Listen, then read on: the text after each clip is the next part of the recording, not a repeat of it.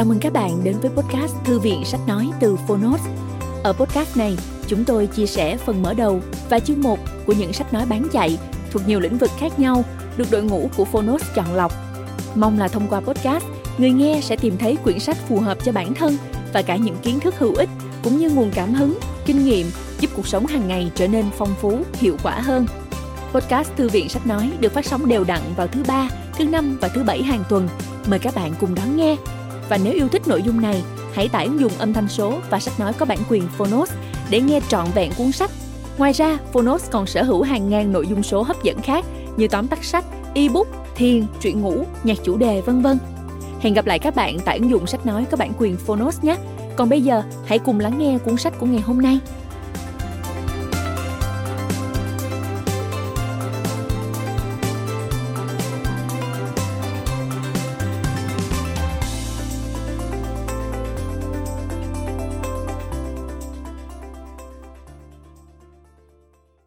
Bạn đang nghe từ Phonos.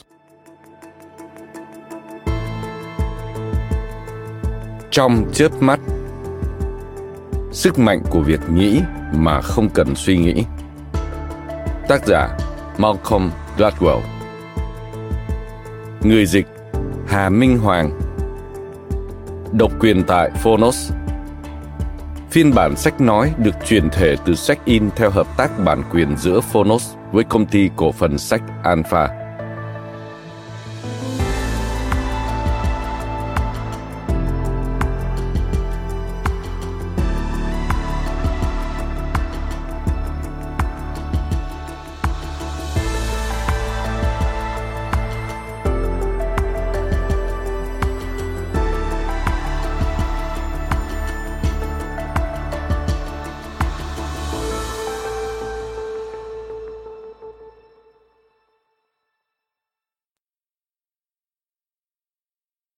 Sức mạnh của việc nghĩ mà không cần suy nghĩ.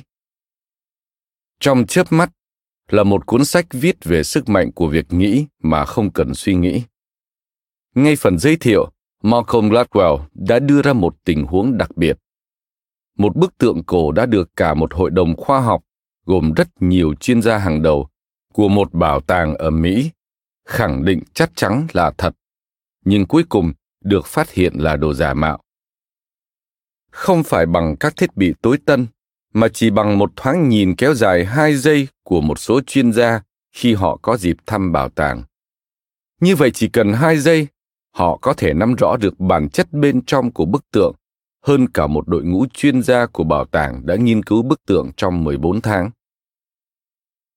Chuyện gì đã xảy ra trong hai giây đó và liệu người ta có nên tin tưởng vào những quyết định mà không cần suy xét cẩn trọng hay không? Khi đối mặt với tình huống cần có những quyết định sống còn, liệu những quyết định theo linh tính có đáng tin cậy? Trí não của mỗi người, liệu có thực sự có một bộ vi xử lý? Não bộ có thể tổng hợp các thông tin một cách nhanh nhất và rút ra kết luận ngay lập tức mà giới khoa học gọi là tiềm thức thích nghi.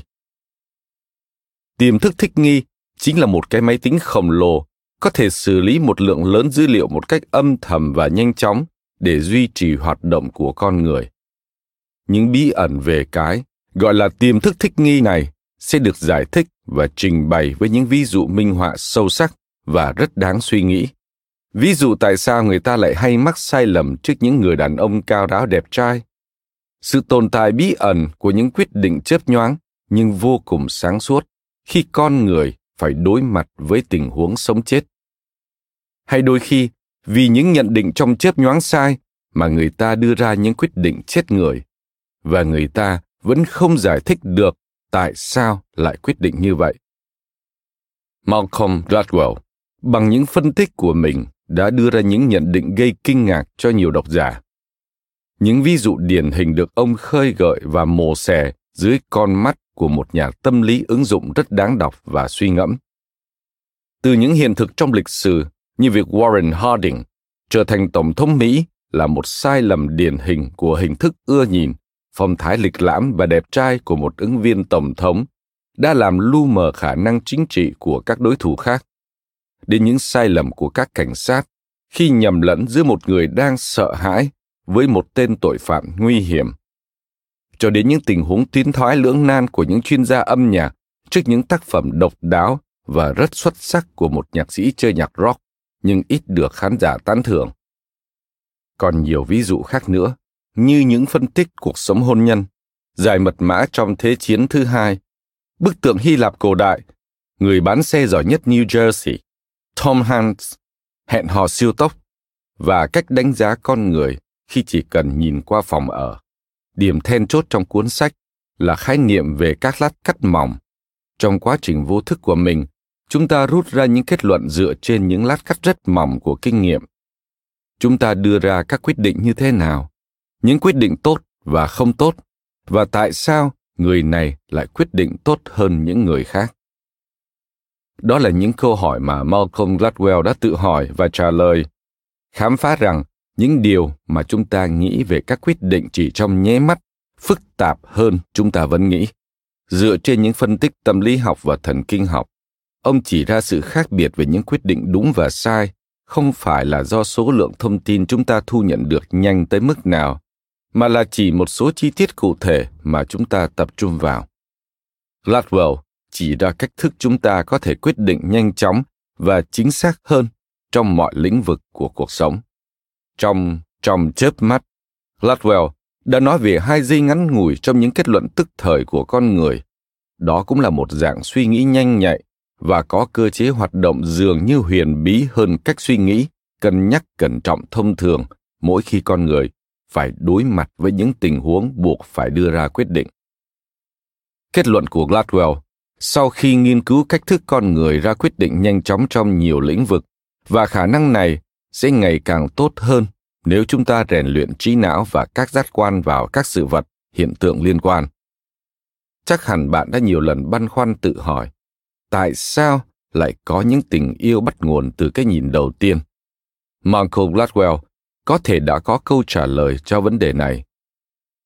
Trong cuốn Trong chớp mắt, Gladwell quả quyết rằng các phán xét xuất thần có thể hoàn toàn tốt và chính xác, y như các quyết định sau khi cân nhắc kỹ lưỡng. Sử dụng rất nhiều ví dụ minh họa sống động, Gladwell đã đưa chúng ta trở lại với bản năng tư duy và kinh nghiệm ra quyết định nhanh chóng của mình. Sâu thẳm trong mỗi chúng ta là những khả năng tiềm ẩn lớn lao được gọi là khả năng trực giác. Lắng nghe trực giác của bạn là cả quá trình học tập dần dần, bắt đầu bằng việc nhận ra một giọng nói khe khẽ, vang lên, hay một cảm nhận sẽ mách bảo mỗi khi làm điều gì đó, đáng lẽ không nên làm trong chớp mắt, thực sự là tác phẩm lôi cuốn độc giả trên toàn thế giới. Trân trọng giới thiệu tác phẩm đặc sắc này tới độc giả việt nam. Công ty cổ phần sách alpha. Lời giới thiệu. Một bức tượng gây nhiều tranh cãi.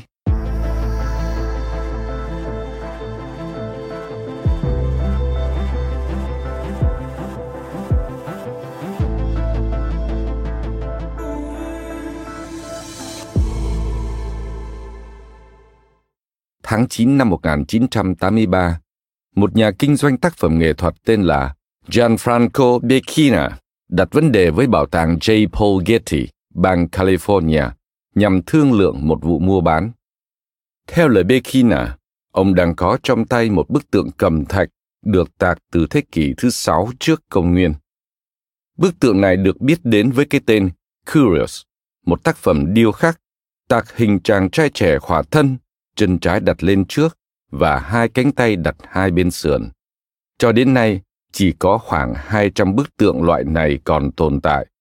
Hầu hết, chúng đều được phục chế trong tình trạng bị hư hại nặng hoặc từ những mảnh vỡ tìm thấy trong các hầm mộ hoặc các khu khai quật khảo cổ. Thế nhưng, bức tượng của Bekina hầu như được bảo quản nguyên vẹn. Bức tượng cao hơn 2 mét, lớp sáng màu nhạt tỏa ra chứng tỏ nó còn tốt hơn những tác phẩm cổ cùng loại khác. Bức tượng thực sự là một phát hiện kỳ lạ và tuyệt vời. Nhưng mức giá mà Bekina đưa ra lại chưa đến 10 triệu đô la. Người của bảo tàng Getty tỏ ra thận trọng. Họ quyết định mượn bức tượng rồi bắt đầu tiến hành xem xét kỹ lưỡng. Liệu bức tượng này có giống với các bức tượng Kuros khác được biết đến trước đây không? câu trả lời xem ra là đúng như vậy.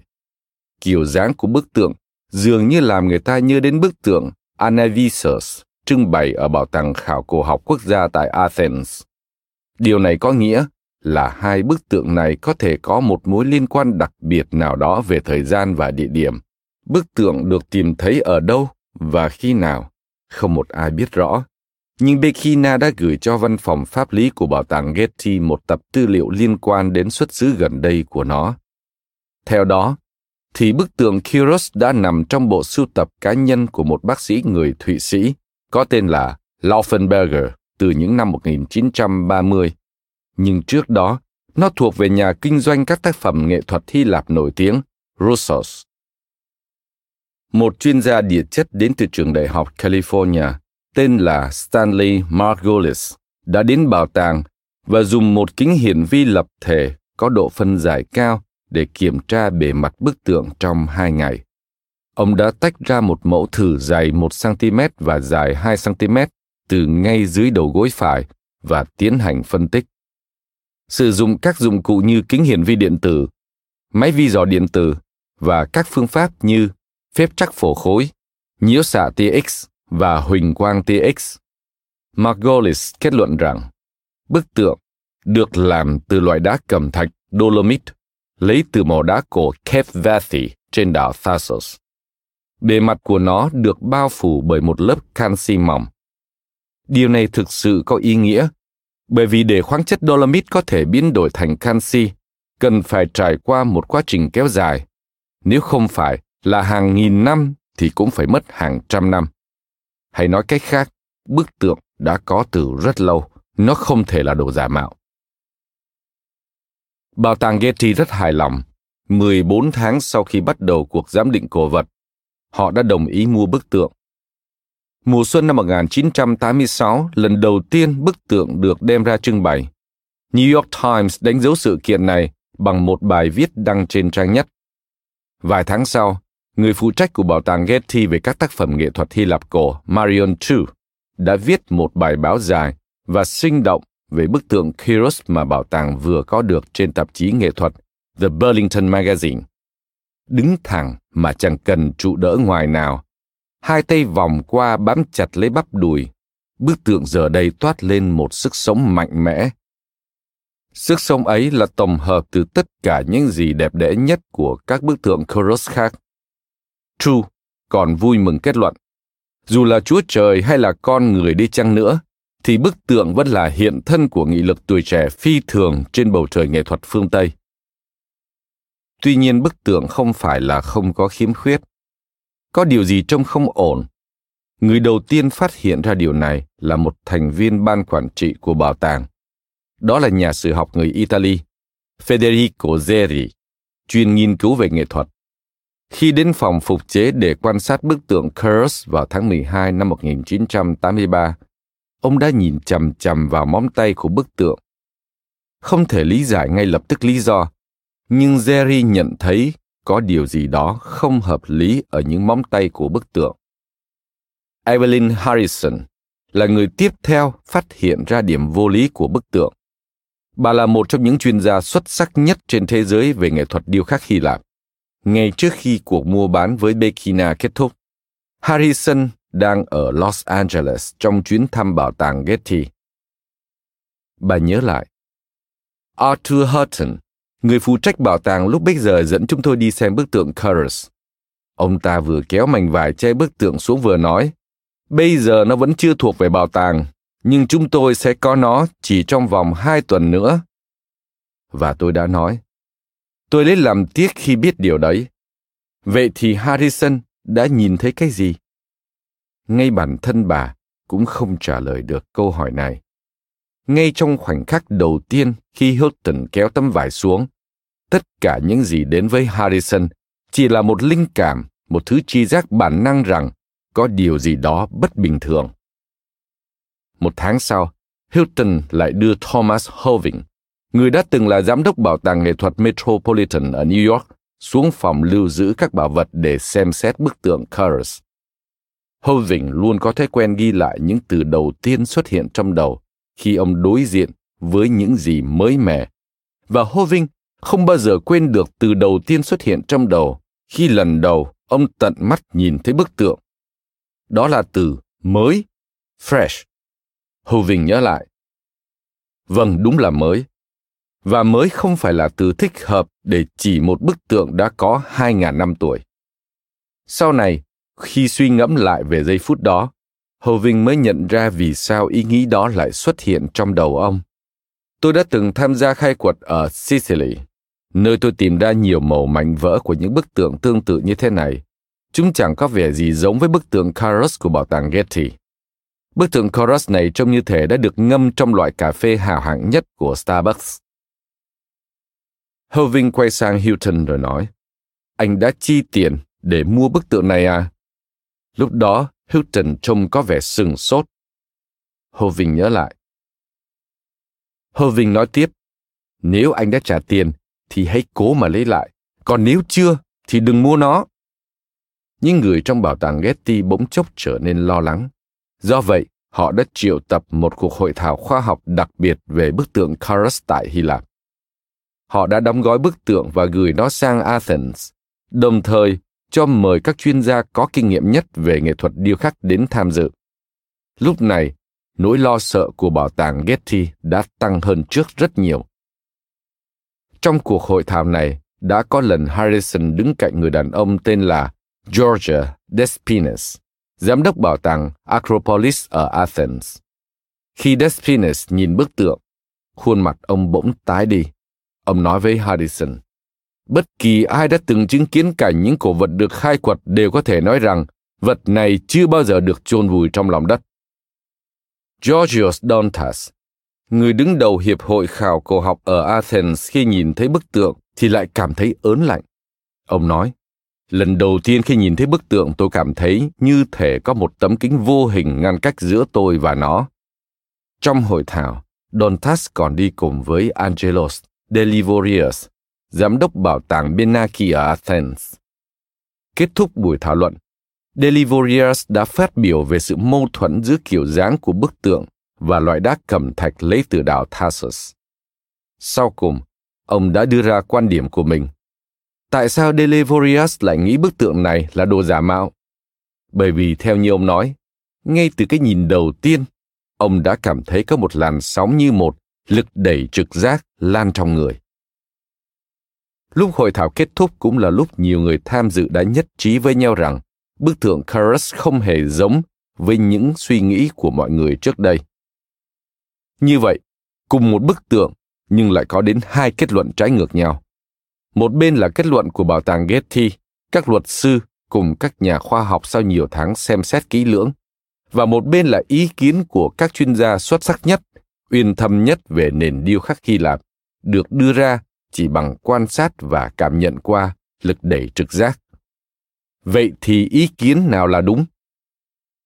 Trong một thời gian dài, người ta vẫn chưa thể tìm ra được câu trả lời thỏa đáng. Bức tượng Carus vẫn là đề tài được đem ra tranh luận ở các cuộc hội thảo.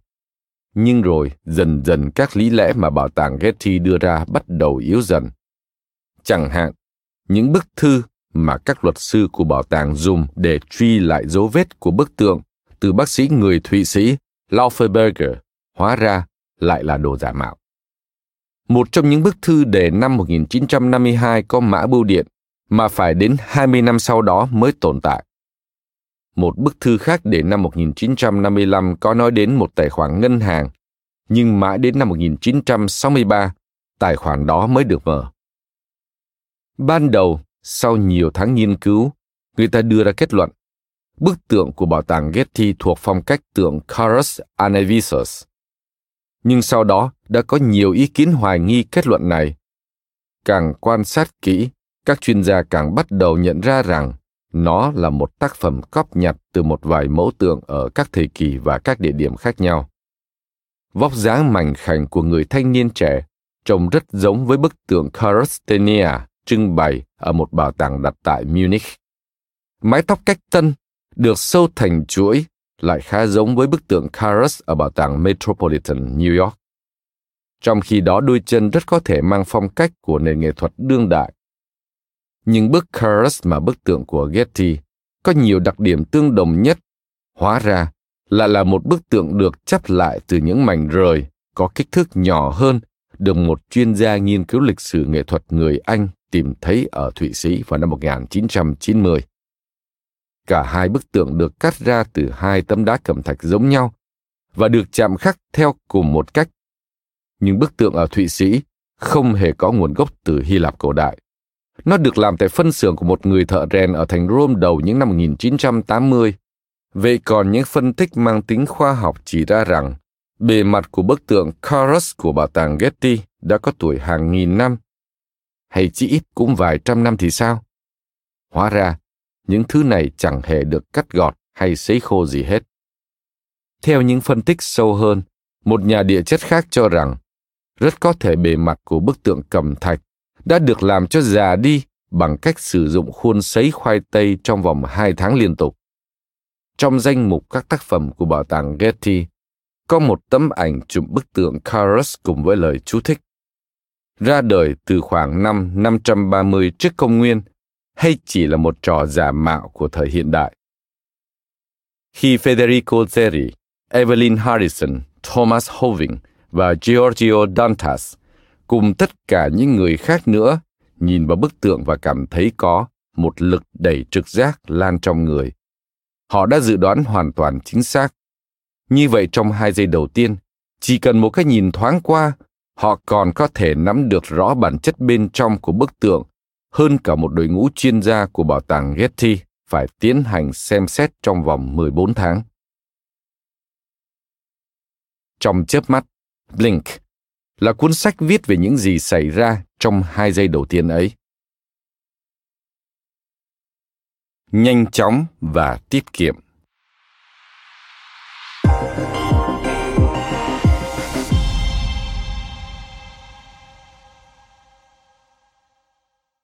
Hãy tưởng tượng rằng chúng ta đang chơi một ván bài ăn tiền đơn giản. Trước mặt bạn là bốn cỗ bài, hai cỗ bài màu đỏ và hai cỗ màu xanh. Mỗi quân bài trong bốn cỗ bài đó vừa có thể mang đến nhưng cũng có thể lấy đi của bạn một số tiền nào đó. Và nhiệm vụ của bạn là lật các quân bài từ bất kỳ bộ bài nào.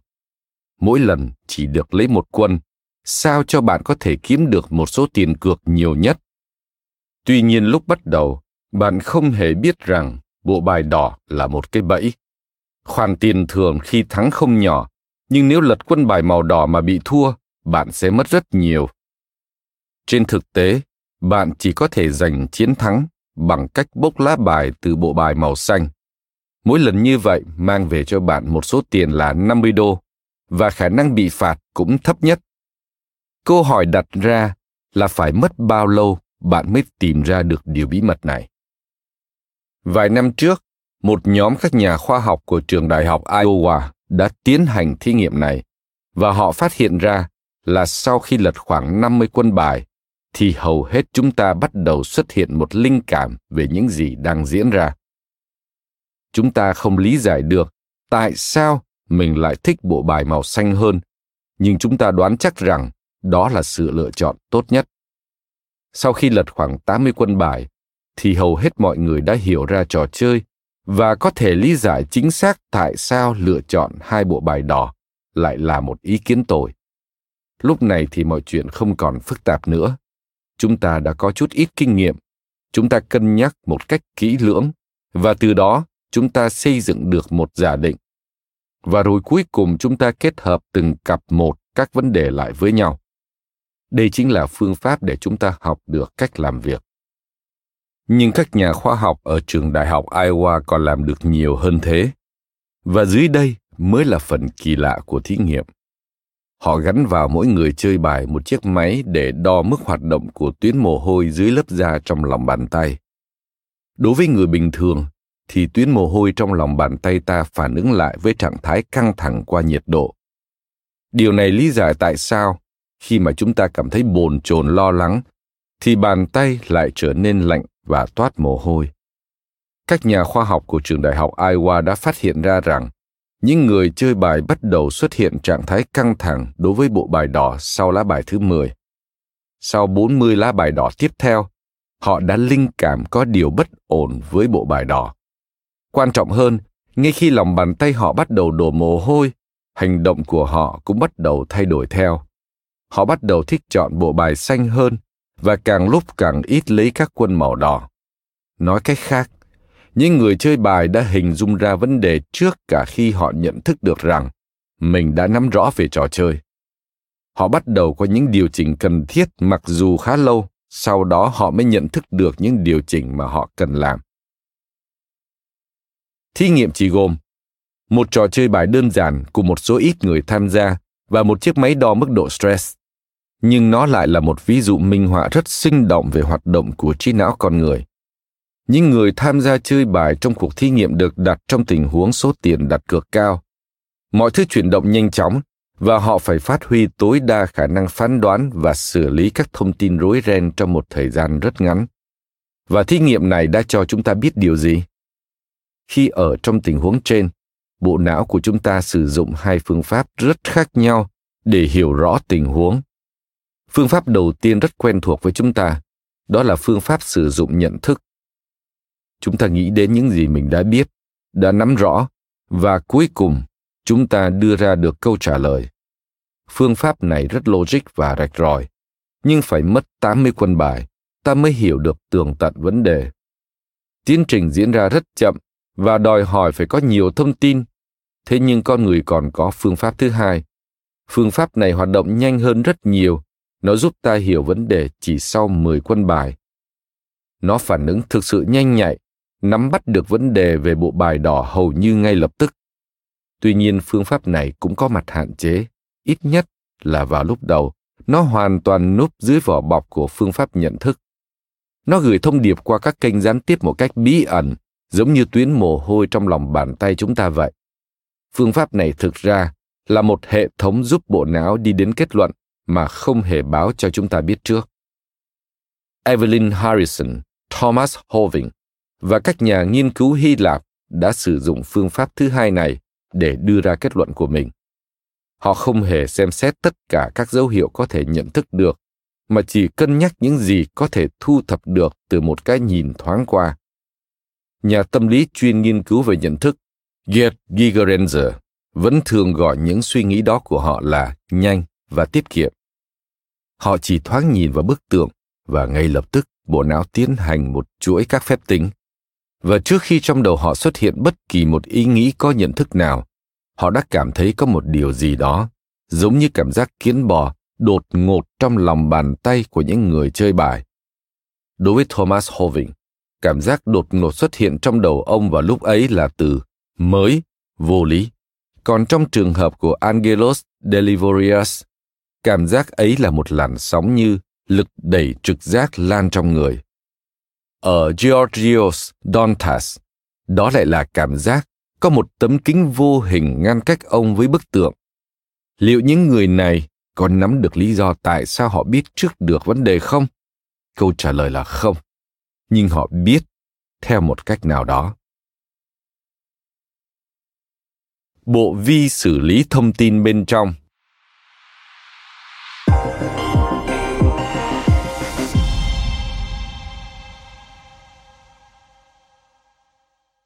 phần não bộ có thể tổng hợp và rút ra kết luận mà chúng ta đã nói đến ở trên, được gọi là tiềm thức thích nghi.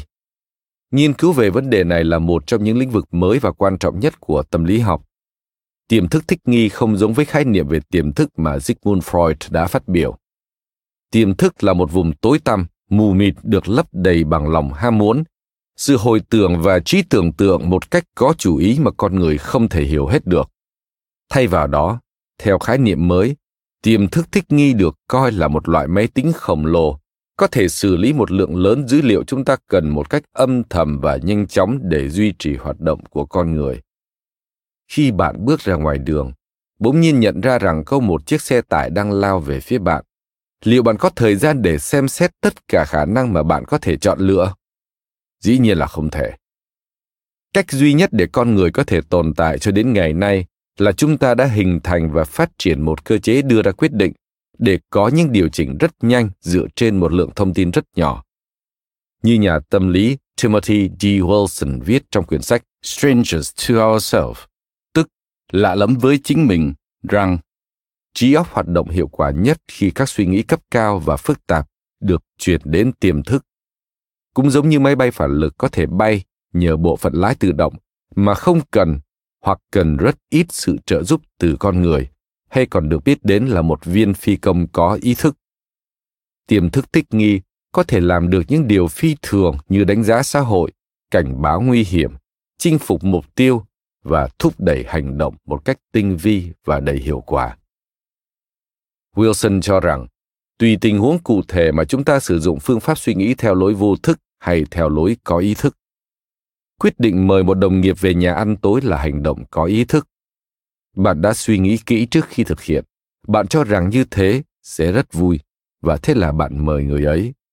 Còn quyết định bộc phát to tiếng với đồng nghiệp lại được bạn thực hiện một cách vô ý thức. Tức là quyết định này do một phần khác của não bộ thực hiện và được thúc đẩy bởi một phần khác của nhân cách. Những lần đầu gặp một ai đó, những khi phỏng vấn một người muốn xin việc, hoặc những khi phản ứng lại một ý kiến mới, hay những khi phải đối mặt với việc phải ra một quyết định nhanh chóng trong tình trạng bị gây sức ép, chúng ta sẽ sử dụng phần thứ hai của não bộ. Chẳng hạn, khi bạn học ở trường đại học, mất bao lâu để bạn có thể đánh giá được trình độ của một giảng viên? Sau một buổi học, hai buổi, hay là phải cần tới cả học kỳ? Một lần, chuyên gia tâm lý Nalini Ambadi đã cho các sinh viên xem cuộn băng video dài 10 giây về một giảng viên, đã cắt bỏ phần âm thanh. Bà nhận ra rằng những sinh viên này không gặp một khó khăn nào khi đánh giá về khả năng gây ấn tượng của giảng viên đó. Sau đó Amadi cắt bớt đoạn băng và cho chiếu lại đoạn băng chỉ còn thời lượng 5 giây, nhưng những đánh giá của các sinh viên vẫn không thay đổi. Thậm chí, khi chỉ được xem cuốn băng trong 2 giây, thì ý kiến của họ cũng vẫn kiên định như trước. Sau đó Ambadi đem những đánh giá được thực hiện trong thời gian rất ngắn này so sánh với những nhận xét của các sinh viên đã trải qua cả khóa học do giảng viên đó giảng dạy. Và bà nhận ra rằng về cơ bản các đánh giá nhận xét đều giống nhau. Như vậy một sinh viên khi xem đoạn phim câm kéo dài 2 giây về một giảng viên chưa từng gặp mặt cũng sẽ có kết luận tương tự như của sinh viên đã ngồi trong lớp của giảng viên đó trọn vẹn cả khóa học. Đây chính là sức mạnh của tiềm thức thích nghi trong mỗi con người. Khi lần đầu cầm trong tay cuốn sách này, bạn cũng đã đang thực hiện điều tương tự như thế, dù bạn có nhận ra hay không. Bạn đã cầm quyển sách trên tay trong bao lâu? Hai giây chăng? Và trong khoảnh khắc ngắn ngủi đó, các trang trí của bìa sách hay bất cứ sự liên tưởng nào mà bạn có về tên của tôi cùng một vài câu giới thiệu mở đầu về bức tượng Carus. Tất cả chắc hẳn đã tạo cho bạn một ấn tượng, những xáo trộn trong suy nghĩ, những hình ảnh và những định kiến. Chính ấn tượng đó đã lôi cuốn bạn theo dõi quyển sách cho đến tận lúc này. Có lẽ nào bạn lại không muốn tìm hiểu xem cái gì đã diễn ra trong hai giây đó? Tôi cho rằng ngay từ khi sinh ra, con người đã có những hoài nghi về kiểu nhận thức nhanh nhạy này chúng ta đang sống trong một thế giới mà chất lượng của các quyết định có liên quan trực tiếp đến thời gian và nỗ lực mà chúng ta cần đến khi đưa ra quyết định khi các bác sĩ phải chẩn đoán một ca khó. Họ đề nghị tiến hành nhiều cuộc kiểm tra hơn. Khi không chắc chắn trước những điều chúng ta nghe thấy chúng ta sẽ tham khảo thêm ý kiến thứ hai. Và chúng ta vẫn thường nói với con cái mình điều gì? Dục tốc bất đạt. Ăn có nhai, nói có nghĩ, chậm mà chắc, đừng đánh giá sự vật qua vẻ bề ngoài của nó.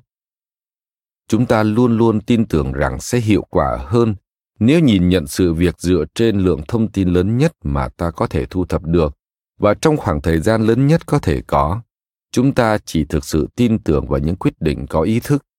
Nhưng cũng có thời điểm, đặc biệt khi đang trong tình trạng căng thẳng, khi mà sự nhanh chóng lại mang đến thành công, những phán xét có tính đường đột và những ấn tượng ban đầu có thể đưa ra những phương tiện nhận biết thế giới tốt hơn. Mục đích của trong chớp mắt là thuyết phục bạn tin vào một hiện thực đơn giản rằng những quyết định nhanh xuất thần cũng hữu dụng như những quyết định thận trọng được xem xét kỹ lưỡng vậy tuy nhiên trong chớp mắt không chỉ đề cao sức mạnh của cái nhìn thoáng qua tôi cũng chú ý đến những thời điểm khi mà bản năng đánh lừa chúng ta. Chẳng hạn như trong câu chuyện đã kể ở phần đầu cuốn sách. Nếu như đã biết rõ ràng bức tượng là đồ giả mạo, hay chí ít là còn có điều nghi vấn, vậy thì tại sao bảo tàng Getty vẫn quyết định mua nó? Tại sao trong suốt 14 tháng nghiên cứu, các chuyên gia của bảo tàng lại không thể cảm nhận được lực đầy trực giác? Đó là câu hỏi lớn về những gì đã xảy ra ở bảo tàng Getty và lời giải đáp là vì một lý do nào đó, những cảm giác của họ đã bị chặn lại. Một phần là do các số liệu khoa học có vẻ rất thuyết phục. Nhà địa chất học Stanley Margolis cũng được thuyết phục bằng chính những phân tích của mình. Đến nỗi, ông đã cho đăng bài viết về phương pháp của mình trên tạp chí khoa học Mỹ Scientific American. Nhưng ở đây, chủ yếu là do bảo tàng Getty thực sự muốn đó là một bức tượng quý.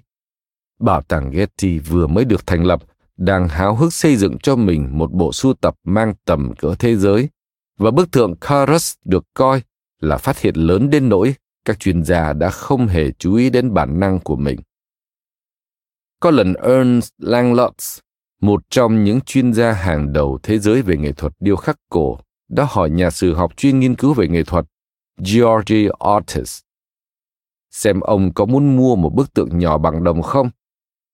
Ortiz đã đến xem bức tượng, nhưng ông thực sự ngạc nhiên.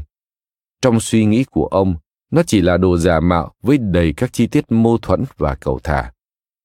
Tại sao một chuyên gia như Lang Lotz, người nắm rõ hơn ai hết về những bức tượng Hy Lạp lại bị đánh lừa? Ortiz cho rằng Lang Lotz đã mua bức tượng khi còn rất trẻ trước khi ông có được những kinh nghiệm phong phú như bây giờ. Ông nói, Tôi cho là Langlot đã có cảm tình với bức tượng.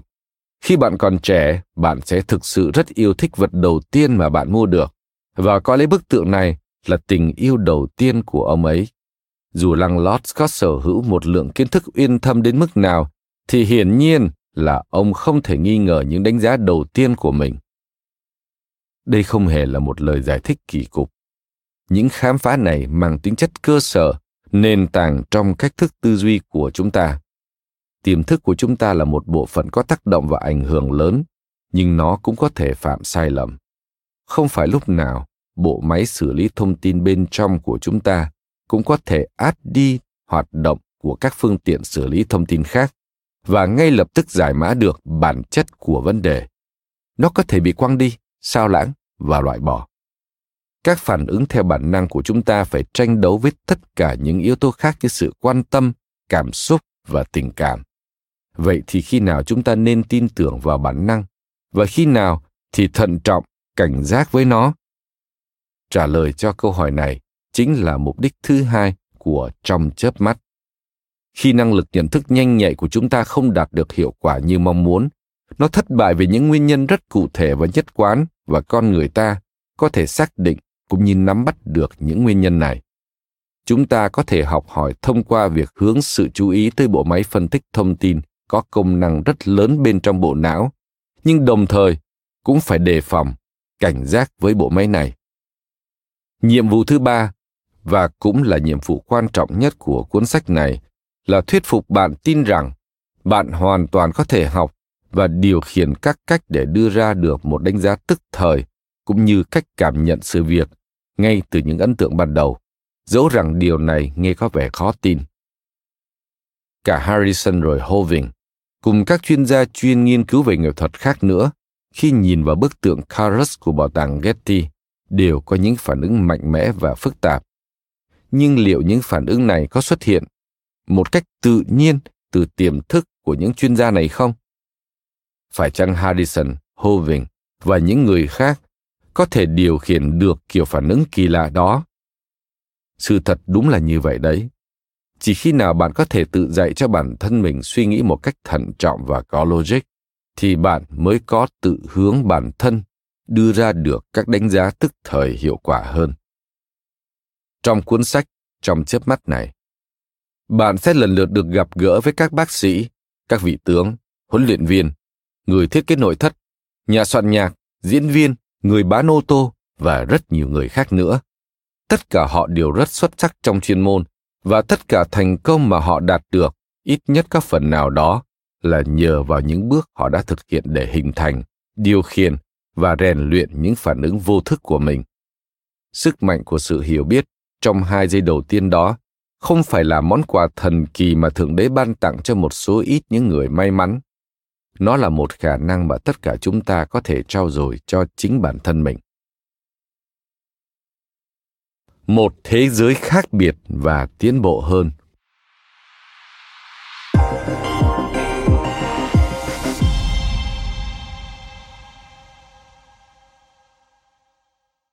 Đã có rất nhiều cuốn sách viết về những đề tài mang tầm vĩ mô, phân tích thế giới dựa trên sự vận động lớn. Trong chớp mắt, không phải là một quyển sách như vậy.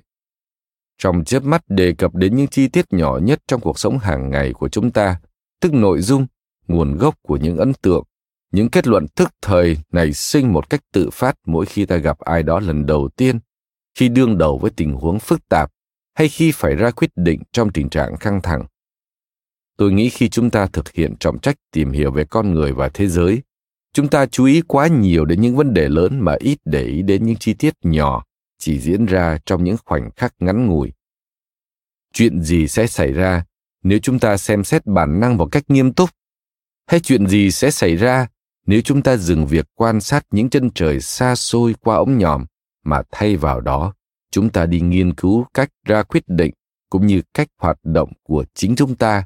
Dựa trên các kính hiển vi hiện đại nhất. Theo tôi, điều đó sẽ làm thay đổi các cuộc chiến tranh, thay đổi các chủng loại hàng hóa mà chúng ta nhìn thấy trên các gian hàng, thay đổi cách thức sản xuất những bộ phim, cách huấn luyện nhân viên cảnh sát, cách hòa giải các cặp vợ chồng, cách kiểm soát cuộc phỏng vấn xin việc và còn rất nhiều việc khác nữa. Nếu như có thể gộp tất cả những sự thay đổi nhỏ đó lại chúng ta sẽ tạo ra một thế giới khác biệt và tốt đẹp hơn. Tôi tin tưởng rằng để có thể hiểu được về bản thân cũng như các hành động của chính mình chúng ta phải thừa nhận những suy nghĩ trong chớp mắt cũng có giá trị tương đương như những phân tích dựa trên lý trí sau hàng tháng trời. Và tôi hy vọng rằng sau khi nghe quyển sách này bạn cũng sẽ có chung một niềm tin như thế. Người phụ trách của bảo tàng Getty về các tác phẩm nghệ thuật Hy Lạp cổ, Marion True, đã phát biểu như sau. Khi sự thật về bức tượng Carus được làm sáng tỏ, tôi đã luôn cho rằng các quan điểm khoa học có tính khách quan hơn những đánh giá chỉ dựa trên cảm giác. Nhưng bây giờ, tôi nhận ra rằng mình đã sai lầm. Cảm ơn các bạn đã lắng nghe podcast Thư viện Sách Nói. Podcast này được sản xuất bởi Phonos, ứng dụng sách nói có bản quyền và âm thanh số dành cho người Việt. Hẹn gặp lại ở những tập tiếp theo.